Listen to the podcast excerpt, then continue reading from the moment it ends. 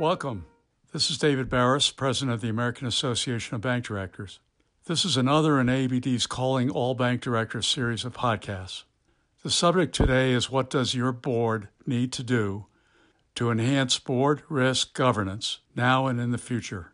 Michael Glotz will join us to share his experience with these issues with numerous bank and bank board clients. Michael is the CEO of Strategic Risk Associates, focused on risk management, governance, capital management, and capital planning. He is also ABD's co chairman of its Risk Reward Committee and a faculty member of its Institute of Bank Director Education. He previously held senior positions at Crestar Bank, SunTrust, and Capital One. We welcome any questions or suggestions you might have. My email address is dbaris at abd.org. All right, let's call Michael. Yes, hey, Michael. Hey, good morning. Today, Michael will be talking about what bank boards can be doing to enhance their board risk governance in the COVID 19 environment. And we are getting calls from members about this and not really sure what to do about it. So we're very pleased to have you today. Great. Thank you, David. First question, Michael. Why are changes in board risk management necessary with COVID 19? Great question. This pandemic may be the largest risk event uh, that your bank boards will face, and how you and the board react to it can determine long term uh, success. In the foreseeable future, David, all risk at the bank will be seen through the lens of this pandemic. Uh, so, you know, if there's loan growth uh, trends, how has the pandemic affected it? If it's turnover of employees, how has the pandemic affected it? So the pace of change will really increase dramatically, and you've already seen it uh, with the PPP loan volume uh, that was issued, uh, and shortly both the the ma- maintenance and collection of the loans will happen. Uh, you're looking at what the expected losses are going to be, uh, key decisions on working off-site or on-site. So those, uh, David, are just some of the uh, board risk governance changes uh, uh, that are necessary. Michael, what what components of board risk governance change exactly? All right, starting from uh, board structure is a good starting place. Uh, I would look at uh, what either committee of the board or if you have a smaller board, uh, you know, what uh, the responsibility will be for the, either the committee or the full board relative to the pandemic monitoring. And so is it the executive committee that takes that role, or is it the risk committee, or again, is it the full board? And then secondarily, the frequency and cadence of the communication uh, between board and management uh, is important. So you're you're going to have a balancing act between uh, really getting the necessary information you need for oversight, but also not overburdening uh, management in the process. Uh, you'll be looking at things like updating the strategic plan. This may not be the right time today for updating the strategic plan as we're kind of in the middle of the storm. Uh, but at some point, identifying how strategic imperatives change for the organization, and then updating uh, the board should ensure the capital plan is updated. Typically, that's done annually, uh, but in this particular case, a mid-year update may be needed especially with expected loan losses. And then lastly, uh, I would recommend that uh, the board update uh, the risk appetite statement and just the the board reporting generally be updated. Michael, what what are some of the best practices you're seeing in the banking industry in in this regard? Well, there's three best practices that that I've seen broadly applied one is developing a dashboard for reporting purposes for the board of directors. And uh, this dashboard uh, should be a summary of kind of enterprise wide metrics or enterprise-wide reporting in a common format. Uh, one of the key parts of a best practice is make, making sure there's measuring points for the information relative to 2000. How are we doing today versus how did we do in 2019? And even how are we doing against the, current strategic plan and the new forecast? So this dashboard, uh, obviously credit is, uh, critical uh, for the dashboard, you know, forbearance metrics and other metrics, interest rate risk and liquidity metrics, especially liquidity relative to line usage, and human capital metrics. How many employees are working off-site? Uh, how many employees had have uh, have COVID-19 or, or are out?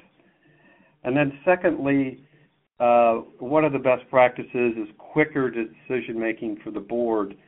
And here again, bringing in an executive committee that can make decisions on an interim basis quickly so that the board doesn't need to get together uh, for every uh, key decision that gets made. And, and lastly, more frequent communication to investors or industry analysts. And here again, a best practice is having a standard format uh, that can be reported to both your investors and industry analysts over time so that they get a consistent feel in terms of how the bank is doing. Michael, uh, are you seeing anything yet from the banking agencies on what their expectations are?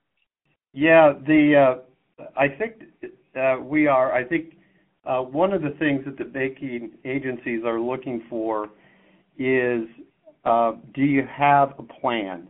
Uh, is has risk the new risk governance for management uh, been documented? Is there, for instance, a pandemic risk committee that you've established, and what is the role of that committee?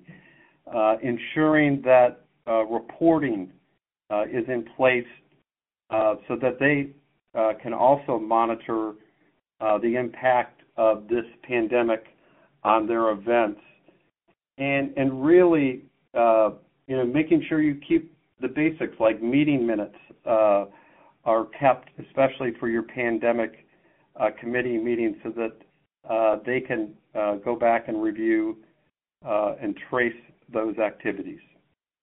Do do board expectations of management change? Yeah, the the expectations do change quite a bit. we talked earlier about uh, the frequency of meetings, that, that applies to both uh, the board and the management team. In a, a lot of our banks, uh, management teams are meeting sometimes two and three times a week uh, to review uh, the progress in each one of the functional areas. Reporting is changing as well. And this is a good time for the bank to uh, put out an escalation policy. What are those things that need to be escalated to uh, the pandemic committee that's overseeing uh, the COVID response? And what are the things that, that don't need to be, uh, more importantly, surfaced? Uh, and then lastly, reporting. Uh, enhanced reporting uh, has been a theme in a lot of the questions. how are the reporting coming together across the organization. And here's an opportunity for the chief risk officer to be uh, a center point in terms of the collection of reporting uh, to the leadership team. Michael, one final question. When does enhanced board risk governance end? Oh, another great question. The board needs to recognize that there are many stages in this crisis, and there, there's five key stages in this pandemic uh, crisis. First of all, it's the pre-crisis. How well did the bank do in the business continuity and disaster recovery planning? Uh, you'll find that out firsthand when you're in the middle of the crisis. But but uh, as the storm hits, and in the U.S. the storm started to hit in February and may last until July, August, or even later. Uh, in the middle of the storm, it, it's critical human capital focus. It's critical customer focus. It's it's focus on how how to change and react uh, quickly. But then there's an aftermath. Let's call this kind of maybe the September time frame where the damage assessment uh, is done and plans for recovery uh, are underway. And really, the new strategy. It's time for the board and management team uh, to update the new strategy and look at forecasts for loan losses and capital planning. Uh, there may be another stage, uh, uh, the storm part two, and this may be if and when the pandemic returns. Now, let's hope that doesn't happen, but you as a board member may want to, you know, plan for the worst and hope for the best. What additional actions do you need to take? What plans need to put in place if there is a return of the pandemic with the flu?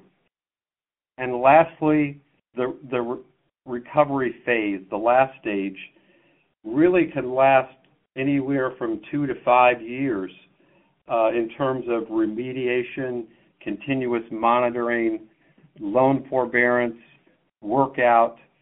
All these uh, reporting and metrics need to be in place for the next two or three years in order to have you know effective oversight on behalf of the board, David. Michael, thank you so much for joining us today. We look forward to further conversations. Okay, thank you.